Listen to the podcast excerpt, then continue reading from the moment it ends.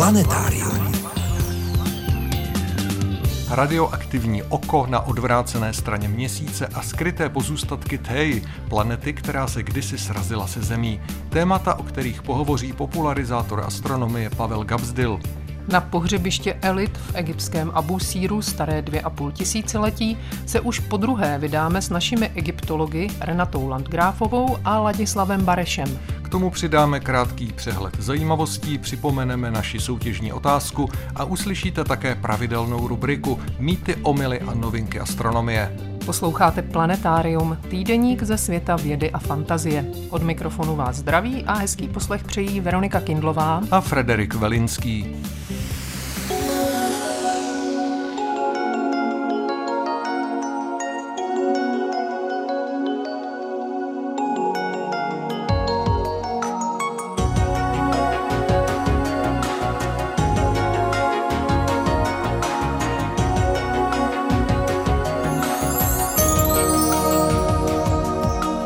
Začneme přehledem zajímavostí ze servisu České tiskové kanceláře. Minulý víkend se probudila jedna z nejaktivnějších sopek Indonésie, Merapi na ostrově Sumatra. Na její vrchol ve výšce necelých dva tisíce devět set metrů přitom vedou turistické trasy a turisté se poblíž vyskytovali i v době erupce. Vulkán vychrlil do výšky tří kilometrů sloupec popela, který v zápětí pokryl vesnice na úpatí hory.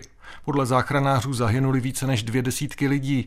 Vulkanická aktivita Merapi se tím nevyčerpala, dochází k dalším erupcím. Jihoafričtí vědci našli na pláži v Port Nolosu živý exemplář zlatokrta, malého slepého hmyzožravého savce s vynikajícím sluchem, který si hrabe tunely v písečných dunách. Pojali podezření, nejde-li o zlatokrta Wintonova, vzácný druh, který nebyl v přírodě spatřen od roku devatenáct set třicet šest. Protože zlatokrtů je více druhů a špatně se rozeznávají, nechali provést srovnání D N A s jedním muzejním exponátem. Ukázalo se, že mají pravdu.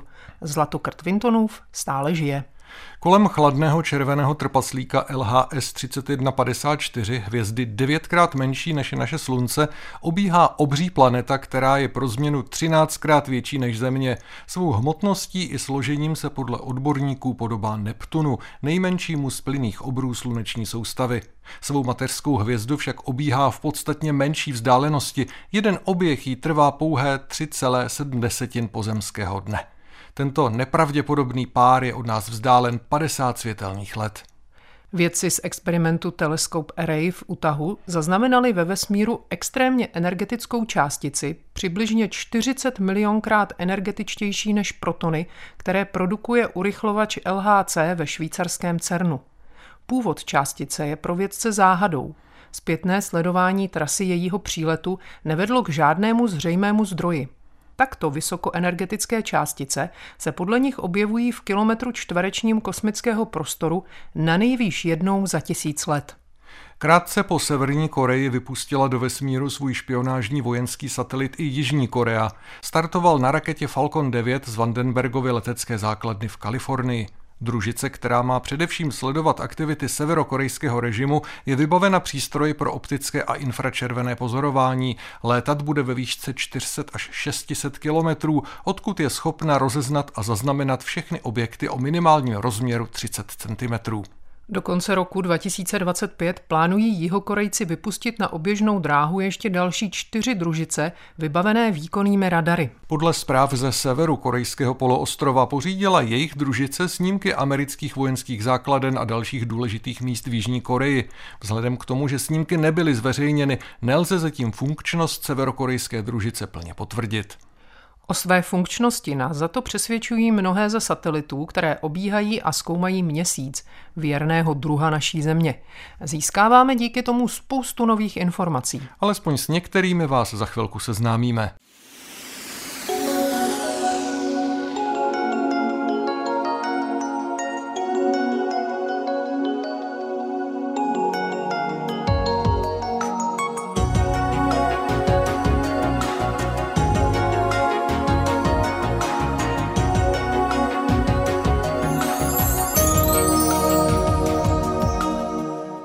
Zdálo by se, že o našem nejbližším kosmickém souputníku Měsíci už musíme vědět skoro všechno. Ale není to pravda. Měsíc nás znovu a znovu překvapuje. Třeba tím, že na své odvrácené straně mrká do vesmíru jedním teplým radioaktivním okem z uranu a thoria a nikdo neví, kde se tam vzalo. Pořád se také mění stáří měsíce. Událost, díky níž se tento rodný bratr Země zrodil, se odsouvá stále víc do minulosti. Asi víte, k čemu tehdy došlo. S nedávno zrozenou Zemí se zřejmě srazilo jiné velké těleso označované jako Theia. Země přežila, vznikl Měsíc. Obě tělesa však v sobě dodnes nesou materiál ze zničené planety. A o tom všem si teď budeme povídat. Vašimi průvodci jsou stále Frederik Velinský a Veronika Kindlová.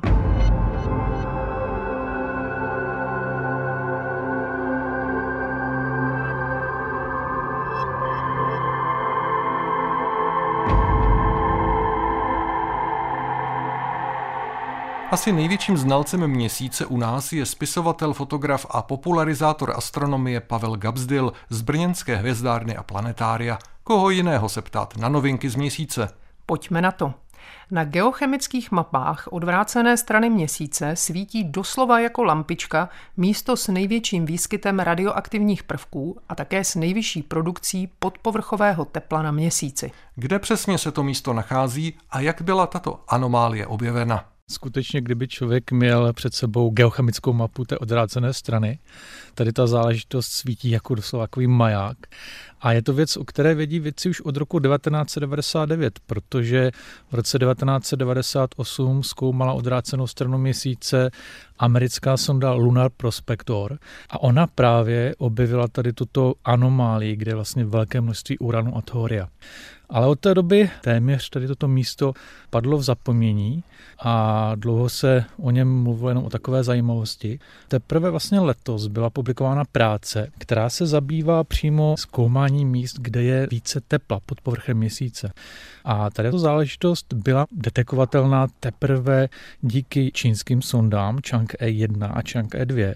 Protože tyto dvě sondy měly poprvé v historii na své palubě také detektory mikrovlnného záření. A právě tyto detektory zjistily, že v místě toho nabohacení thoria uranem, které bylo objeveno v roce devadesát devět, takže v tomto místě je zároveň velké teplo, že je to vlastně jakoby nejteplejší skonka na odvrácené straně Měsíce. Tady tato záležitost se svým způsobem objevila i na mapách, geologických mapách Měsíce, protože tato oblast se nachází mezi krátery Compton-Belkovich, proto se ji také říká anomálie Compton-Belkovich. A v těch místech, kde je vlastně ta anomálie a také tepelná anomálie, tak se nacházejí takové zvláštní vulkanické útvary. No a od toho už bylo vlastně blízko k těm výsledkům, které byly vlastně letos publikovány. Já bych se vrátil k těm geochemickým mapám. Jak se vůbec takové mapy dělají a jak se na nich projeví ta přítomnost těch radioaktivních prvků? No hezké je, že my tady tyto geochemické mapy můžeme dělat, aniž bychom se dotkli měsíčního povrchu, to znamená, že je dělají z oběžné dráhy kolem Měsíce automatické sondy a ty na své palubě mají speciální detektory, jak různých jako typů záření i kamer, které snímají měsíční povrch v různých vlnových délkách. A kombinací všech těchto dat dohromady my jsme schopni zjistit, jaké chemické prvky se na tom měsíčním povrchu nacházejí a také, kde se vlastně vyskytuje ten uran a thorium, který je pro nás samozřejmě zajímavý. A je ta odvrácená strana z pohledu té geochemie jiná než ta přivrácená? Víme, že i na pohled je úplně odlišná, tak jestli se to projevuje i na té geochemické úrovni. Máte pravdu. Už vlastním pohledem očima můžeme zjistit, že ta přivrácená a odvrácená strana jsou úplně odlišné, i když tu odvrácenou můžeme samozřejmě sledovat díky snímkům z kosmických sond, tak i co se týče té geochemie, tak jsou tam velké rozdíly.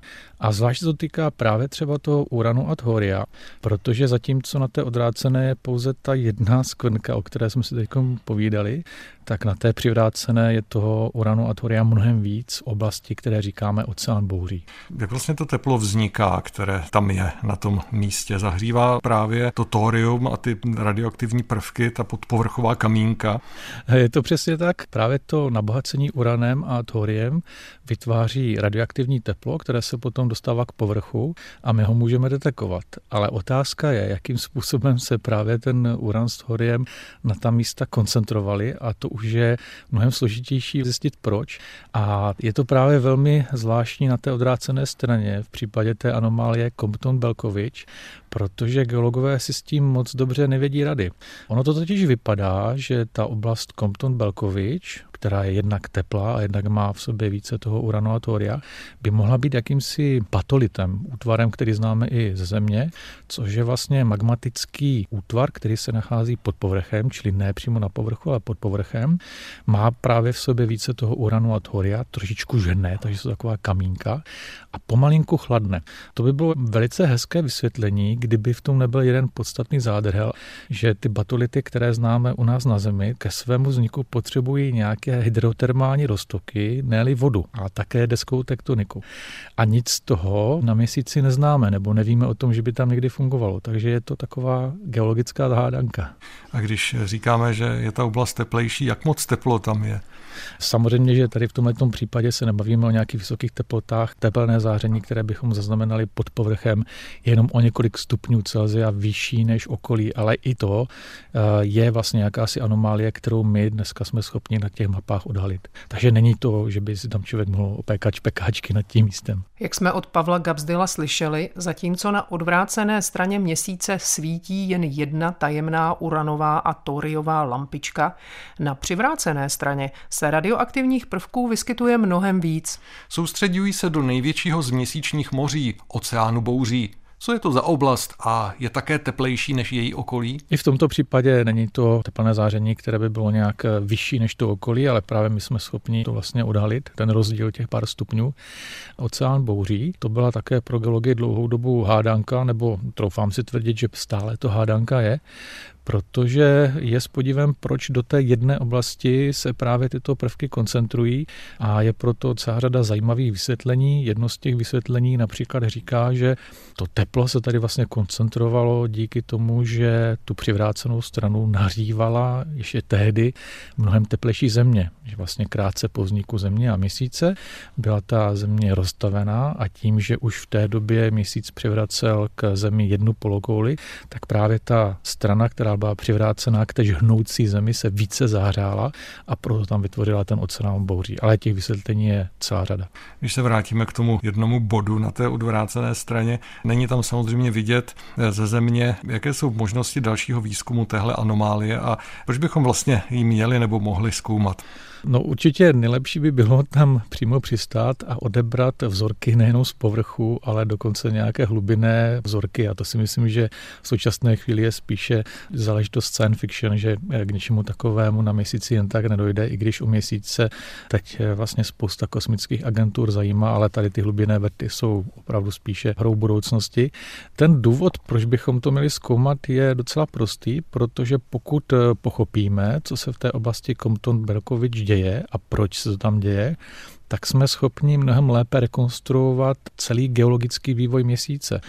A v těch znalostech toho vývoje máme ještě velké mezery a právě tato oblast, tato anomální oblast by nám ty mezery mohla doplnit.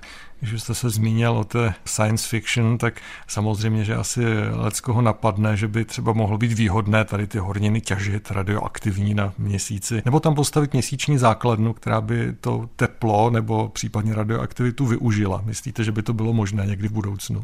No určitě je to velmi krásná představa, ušetřil by se na energii, i když na druhou stranu té energie na Měsíci je docela dost, protože jsou tam dlouhé dny, které trvají vlastně čtrnáct dní, takže po celých čtrnáct dní můžete využít sluneční energii a výhodou také je, že tam nikdy není zataženo, takže tu zásobu té energie tam máte poměrně velkou, ale jistě já si myslím, že to geotermální teplo z těchto zdrojů by se využívat dalo, ale v případě Měsíce vybudování vlastně takovéto stanoviště, které by tu energii využívalo, by bylo samozřejmě velmi nákladné.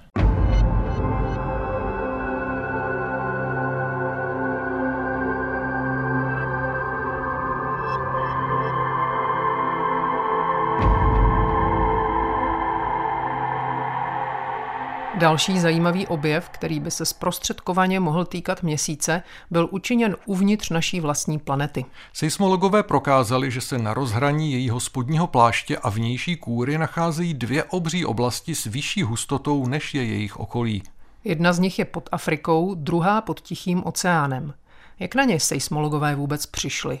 stále vysvětluje Pavel Gabzdil. Seismologové dokáží dnes samozřejmě velmi dobře mapovat rozložení hmoty uvnitř naší planety a co je důležité, tak oni jsou schopni zaznamenat místa, kde je hmota s poměrně vyšší hustotou než to okolí.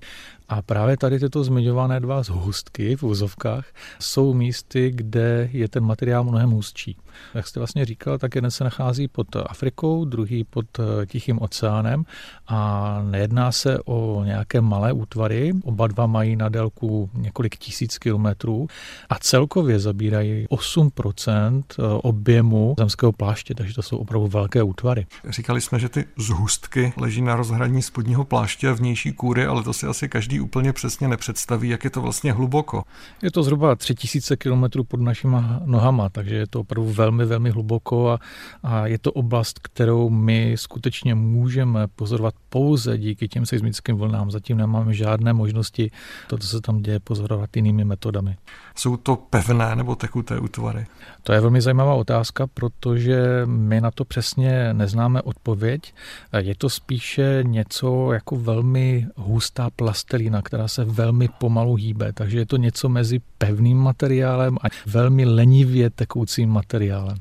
Taková jakoby nejpřijímanější hypotéza v současnosti říká, že vlastně jde o nějaké nahromadění subdukovaných, tedy těch zanořených oceánských litosférických desek, že to je tedy vlastně jakýsi podpovrchový hřbitov, který souvisí s deskovou tektonikou. Co tomu říkáte? Je to samozřejmě jedno z vysvětlení, protože na tom zemském povrchu samozřejmě probíhá ta velmi čilá desková tektonika, díky které je naše planeta tak rozmanitá, jaká je.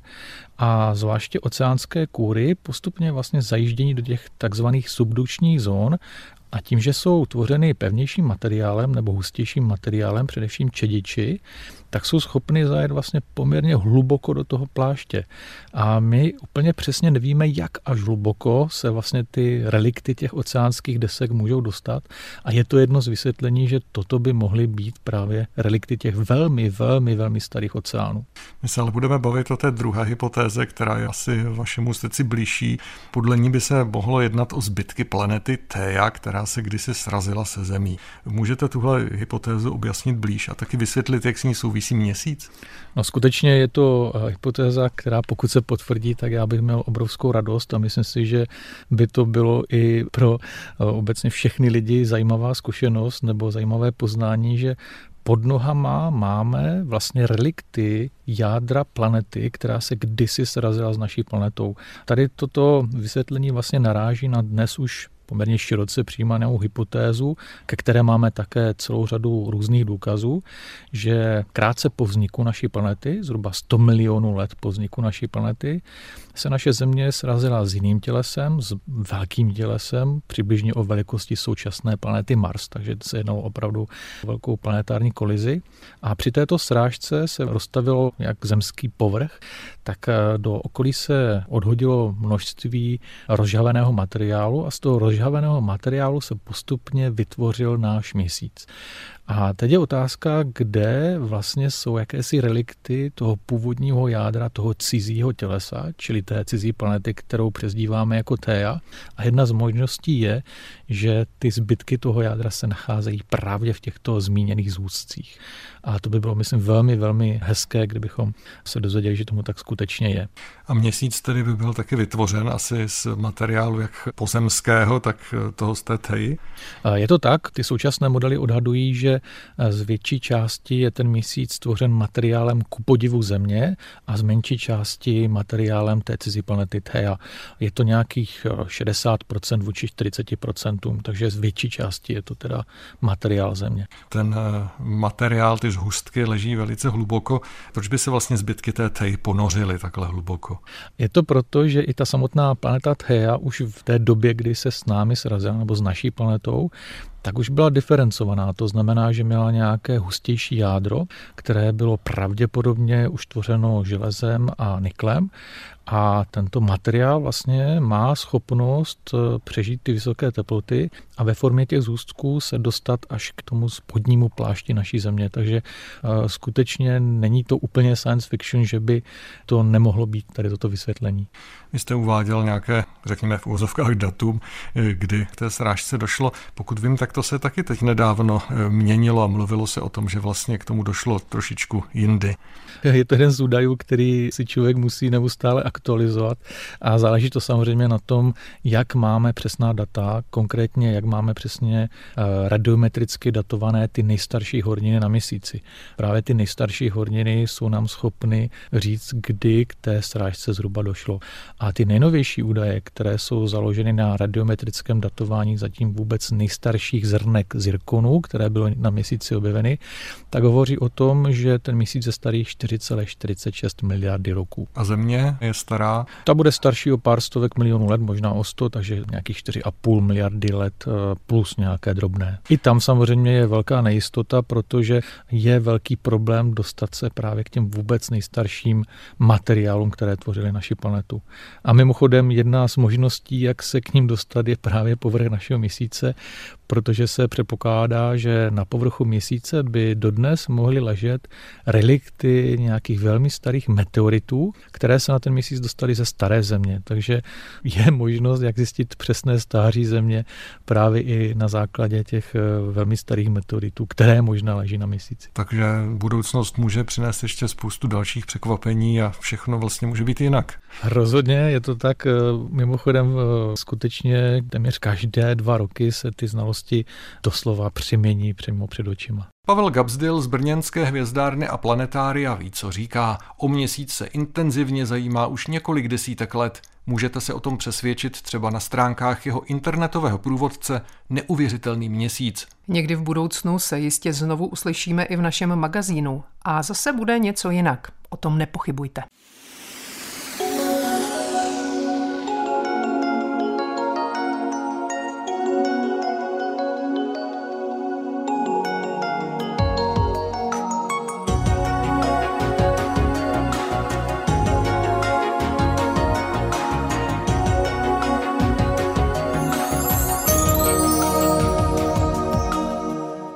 Posloucháte Planetárium, magazín ze světa vědy a fantazie.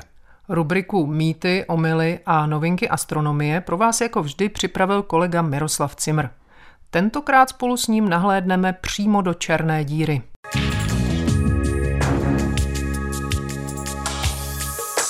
Pozor, jednosměrka, není z ní návratu. Takové upozornění by měla mít oblast blízkosti horizontu černé díry. Ano, o tomto bizarním objektu ve vesmíru bude teď řeč. Jeho existenci teoreticky předpověděl Albert Einstein ve své obecné teorii relativity z roku devatenáct set patnáct. Pojem černá díra zavedl o padesát dva let později americký fyzik John Wheeler, když na Goddardově institutu vesmírných studií NASA přednášel o gravitačně zhroucených objektech. Černá díra takovým objektem je. Vzniká gravitačním kolapsem hvězdy na konci jejího vývoje, má-li dostatečnou hmotnost, tedy od pěti do několika desítek hmotností Slunce. Zjednodušeně řečeno, když spotřebuje své termojaderné palivo. Síly v tělese působící proti gravitaci nestačí na zachování gravitační rovnováhy tělesa, které se nekontrolovaně zhroutí samo do sebe. Hmota stlačená do mnohem menší koule má těžko představitelnou hustotu a tak silné gravitační pole, kterému neunikne ani světlo. Černá díra tedy není vidět, astronomové ji ovšem dokážou nahmatat a dokonce už i vyfotografovat. Pomohla jim k tomu obyčejná hmota, která, než ji nenasytná černá díra posvačí, stihne před jejím jícnem, tedy před takzvaným horizontem událostí, zasvítit v rentgenovém a gamma záření i prostřednictvím viditelných záblesků. V praxi pak takový snímek vypadá jako světelný disk s černou skvrnou uprostřed.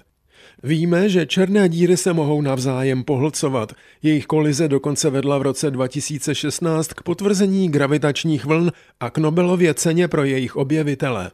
Nedávno se astronomům podařilo za pomocí přístrojů družice Chandra a kosmického teleskopu Jamese Webba objevit dosud nejstarší černou díru, navíc v raném stádiu vývoje, která vznikla pouhých čtyři sta sedmdesát milionů let po velkém třesku. Nachází se v galaxii U H Z jedna a její hmotnost odhadují na nejméně deset, možná však i mnohem víc procent všech hvězd v této galaxii. Vznikla zřejmě z obřích plynových mračen a následným spojením dvou sousedících galaxií. Naše galaxie, tedy Mléčná dráha, disponuje ve svém středu supermasivní černou dírou, pojmenovanou Sagittarius A. Ovšem objevený drobeček, který by si zasloužil titul Nestor mezi černými dírami, udivil nejen svým stářím, ale i velikostí. Je totiž ještě desetkrát větší než Sagittarius A, který přitom čtyřmilionkrát překonává svou hmotností naše Slunce.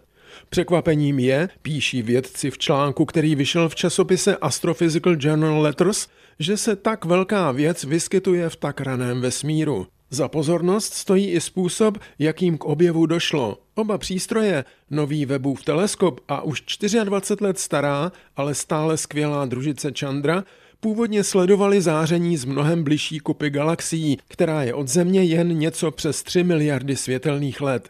Dohlédnout dál jim umožnil efekt tzv. Gravitační čočky, který ke zvětšení využívá zakřivení pole v blízkosti velmi hmotných objektů.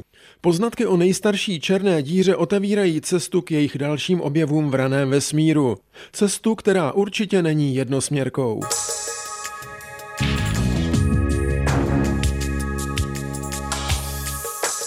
Texty pravidelných rubrik najdete v plném znění na našem webu. Rozhovory z pořadu se tam nacházejí také ve zvuku a částečně i v textovém přepisu. Naše adresa je rozhlas.cz lomeno planetárium. Na webu najdete i naši soutěž. V prosinci hrajeme o krásnou a velmi rozsáhlou encyklopedii Joshi Grolmse Stopy evropských zvířat. Můžete ji získat, pokud správně zodpovíte následující soutěžní otázku. V knize už bohužel nenajdete heslo věnované norkovi evropskému, který na většině území Evropy vyhynul. Je tak vzácný, že autoři knihy nesehnali dostatečné množství údajů k jeho zařazení. Přesto norek evropský na některých místech kontinentu dosud žije. Napište nám, ve kterých zemích přežívá jeho původní populace, případně kde se vyskytuje populace repatriovaná, tedy člověkem znovu vysazená. Své odpovědi posílejte na adresu planetarium zavináč rozhlas tečka cé zet.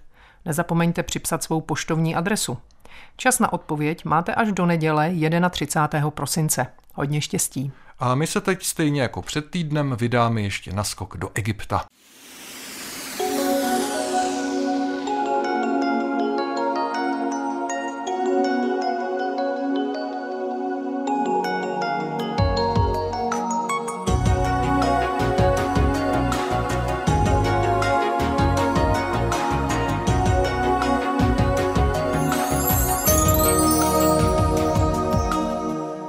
Spolu s českými egyptology jsme minulý týden poprvé sestoupili do nově objevené hrobky královského písaře Djehutiemhata v egyptském Abúsíru na území České výzkumné koncese.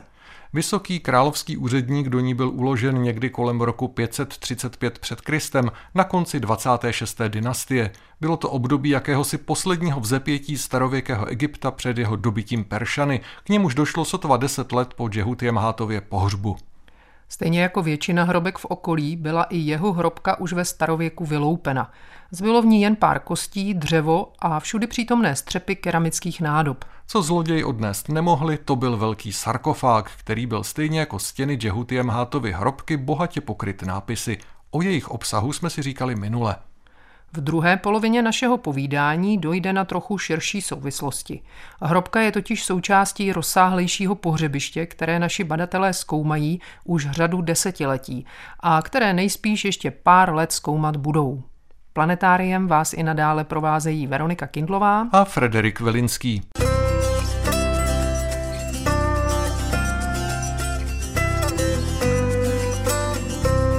Na pohřebišti z pozdního období egyptských dějin, o kterém si povídáme, se našlo více hrobek s rozsáhlými nápisy. Byla mezi nimi i jedna nevykradená hrobka, jejíž objev způsobil v roce devatenáct set devadesát osm velkou senzaci. Byla to hrobka egyptského kněze a správce paláců Iufai, pohřbeného již v období první perské nadvlády kolem roku pět set před Kristem. Když si všechny ty přečtené nápisy z hrobek srovnáme, v čem se od sebe liší? Drží se starých tradic nebo přinášejí něco nového? O tom už hovoří Renata Landgráfová z Českého egyptologického ústavu Filozofické fakulty Univerzity Karlovy v Praze. Spíš jde o určitou kontinuitu, protože tak, jak jsem mluvila o hadích textech z textu pyramid, tak texty pyramid byly v téhle době už velmi, velmi prastaré texty. ale zejména tyhle různé typy náboženských textů se uchovávaly v archivech po celém Egyptě. A kněží, kteří měli do archivu přístup, měli také možnost v nich texty vyhledávat a pracovat s nimi. Tady u Djehutiemhata se nacházejí texty, které se v téhle době běžně na stěny hrobek umísťovaly. To znamená, můžeme předpokládat, že stačil běžný člověk, který se zabýval výzdobou hrobek a měl přístup do takhle běžných místností archivu, kde si tyhle texty vytáhl a mohl s nimi pracovat.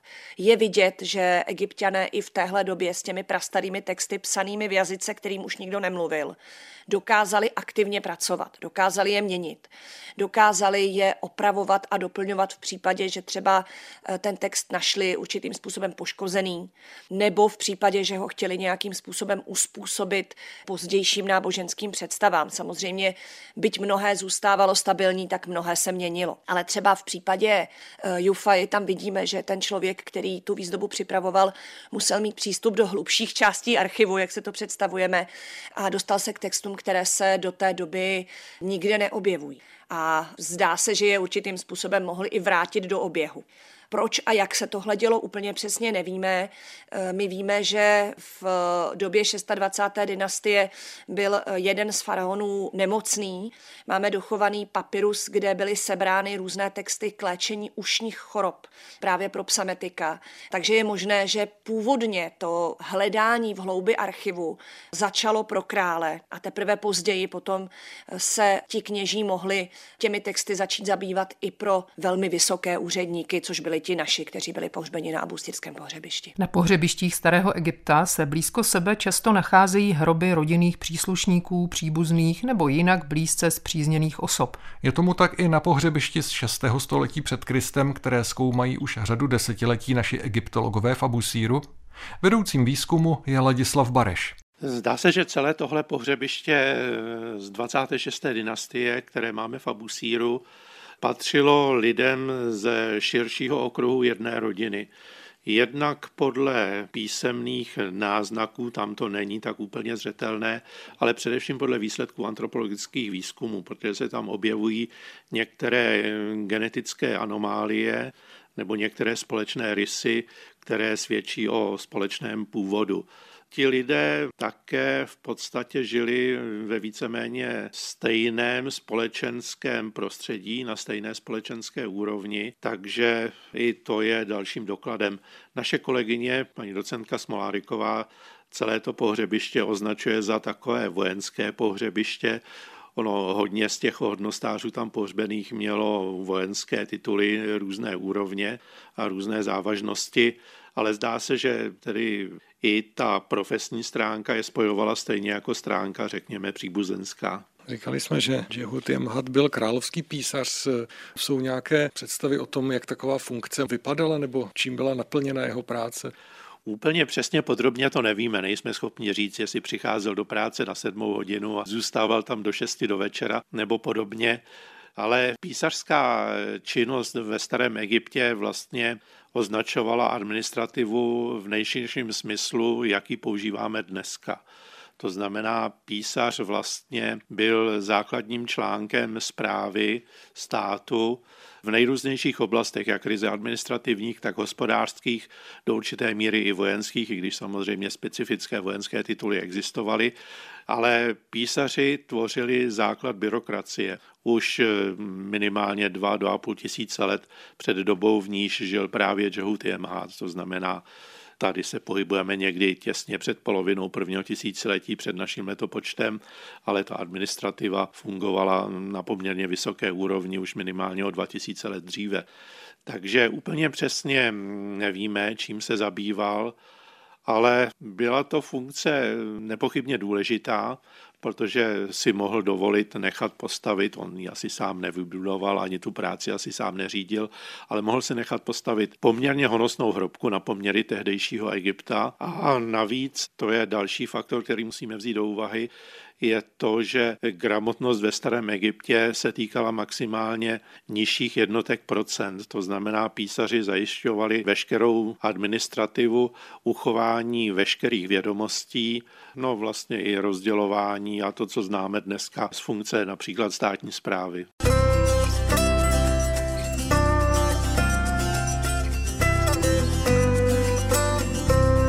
Abúsírské pohřebiště, na kterém před dvěma a půl tisíci lety spočinul i královský písař Djehutiemhat, je už skoro kompletně prozkoumané. Mají naši badatelé alespoň hrubou představu o tom, kolik hrobek se ještě pod pískem skrývá, stále hovoří egyptolog Ladislav Bareš. V téhle části pohřebiště se pracuje už od roku devatenáct set osmdesát, takže dnes po těch více než čtyřiceti letech můžeme odhadnout, že byla odkryta větší část, možná tři čtvrtiny té původní rozlohy, protože celé to pohřebiště vlastně vzniklo a fungovalo v průběhu jedné nebo maximálně dvou generací v závěru šestého století před naším letopočtem.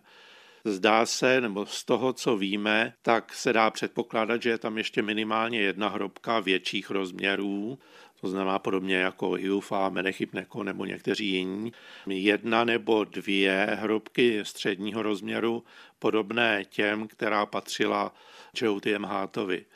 Takže za příznivých okolností, ale opravdu by byla potřeba velká shoda příznivých okolností, by vlastní archeologická práce v terénu mohla být ukončena v průběhu možná deseti, možná patnácti let, ale to by vyžadovalo opravdu hodně velký souběh příznivých okolností, takže doufáme, že v dohledné době to pohřebiště bude prozkoumané celé, protože je to velmi zajímavá vlastně časová konzerva, která zachycuje způsob myšlení a jednání Egypťanů v určité poměrně krátké době a navíc v době přelomové. Pokud bychom citovali Jasperse, tak je to Achsenzeit, taková ta doba velkého zlomu, osová doba.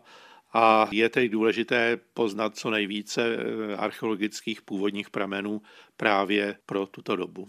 Tyto hrobky byly velkým překvapením sami o sobě, protože původně nikdo neočekával, že by právě v Abúsíru mohlo být tak velké pohřebiště z této doby.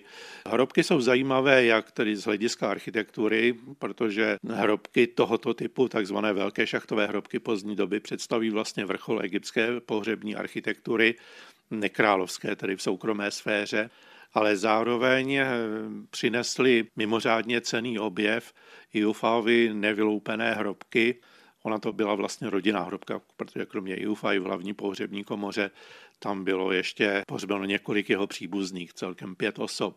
A ta hrobka, pohřební komora, s dokonale zachovanou nebo relativně dobře zachovanou pohřební výbavou, poškozenou akorát působením vlhkosti, poskytla mimořádné množství textů, o kterých mluvila Renata Landgráfová, a je jedinečným dokladem představ nejvyšších vrstev tehdejší egyptské společnosti o věčné posmrtné existenci.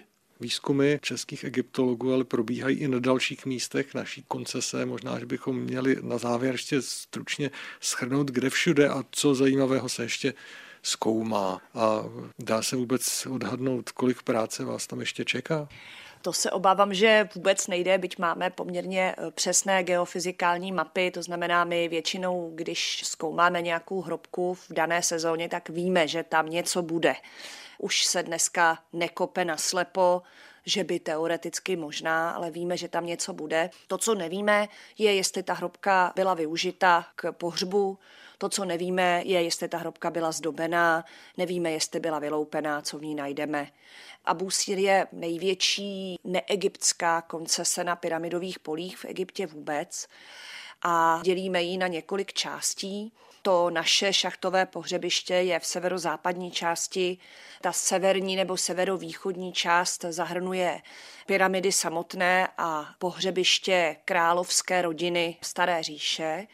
Tam pracuje většinou kolega Krejčí, vyzkoumal tam několik hrobek členů rodiny, plus teda takovou obrovitou zeď, kterou ještě pořád nemá doskoumanou, nemá určené naprosto přesně, kudy vede a proč vlastně tam ta zeď byla a co všechno ohraničovala. Kromě dalších hrobek, teda, které tam ještě určitě čekají, tak prozkoumat vlastně důvod, proč takováhle zeď byla postavená a kam přesně vedla, je určitě úkolem pro budoucnost. A třetí, asi největší část pohřebiště je potom ten takzvaný jižní Abúsír, kde je rozsáhlé pohřebiště většinou nekrálovských úředníků od, mám pocit, třetí dynastie po samý závěr Staré říše, kde pracuje profesor Barta a jeho tým a zejména tam je práce ještě pro mnoho generací egyptologů. Shrnuje na závěr Renata Landgráfová, aktuálně ředitelka Českého egyptologického ústavu Filozofické fakulty Univerzity Karlovy v Praze.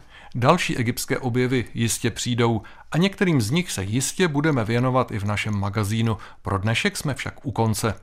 Ještě než se definitivně rozloučíme, rádi bychom vás pozvali na další Café Nobel, přátelské setkání s vědou, které organizuje Univerzita Jana Evangelisty Purkyně v Ústí nad Labem ve spolupráci s naším magazínem. Ve čtvrtek čtrnáctého prosince zavítá do Ústeckého muzea knihovnice a spisovatelka Františka Vrbenská. Od sedmnácti hodin se ve své přednášce bude věnovat žhavému tématu umělé inteligence. Zajímá-li vás její cesta do hlubin Androidovy duše? Přijďte, rádi vás uvidíme. Raději si však do muzea napište o rezervaci místa na adresu muzeum ústí zavináč muzeum ústí tečka cé zet. Krásný zbytek víkendu vám přejí a naslyšenou za týden se těší Frederik Velinský a Veronika Kindlová. Mějte se krásně. Planetárium. Planetárium, magazín ze světa vědy a fantazie, přináší každý týden rozhovory s odborníky či popularizátory vědy, nabízí aktuality, pravidelné rubriky a také soutěž o zajímavé publikace. V podobě zvukové či psané nás najdete i na internetu rozhlas tečka cé zet lomeno planetárium. Vydejte se s námi za poznáním.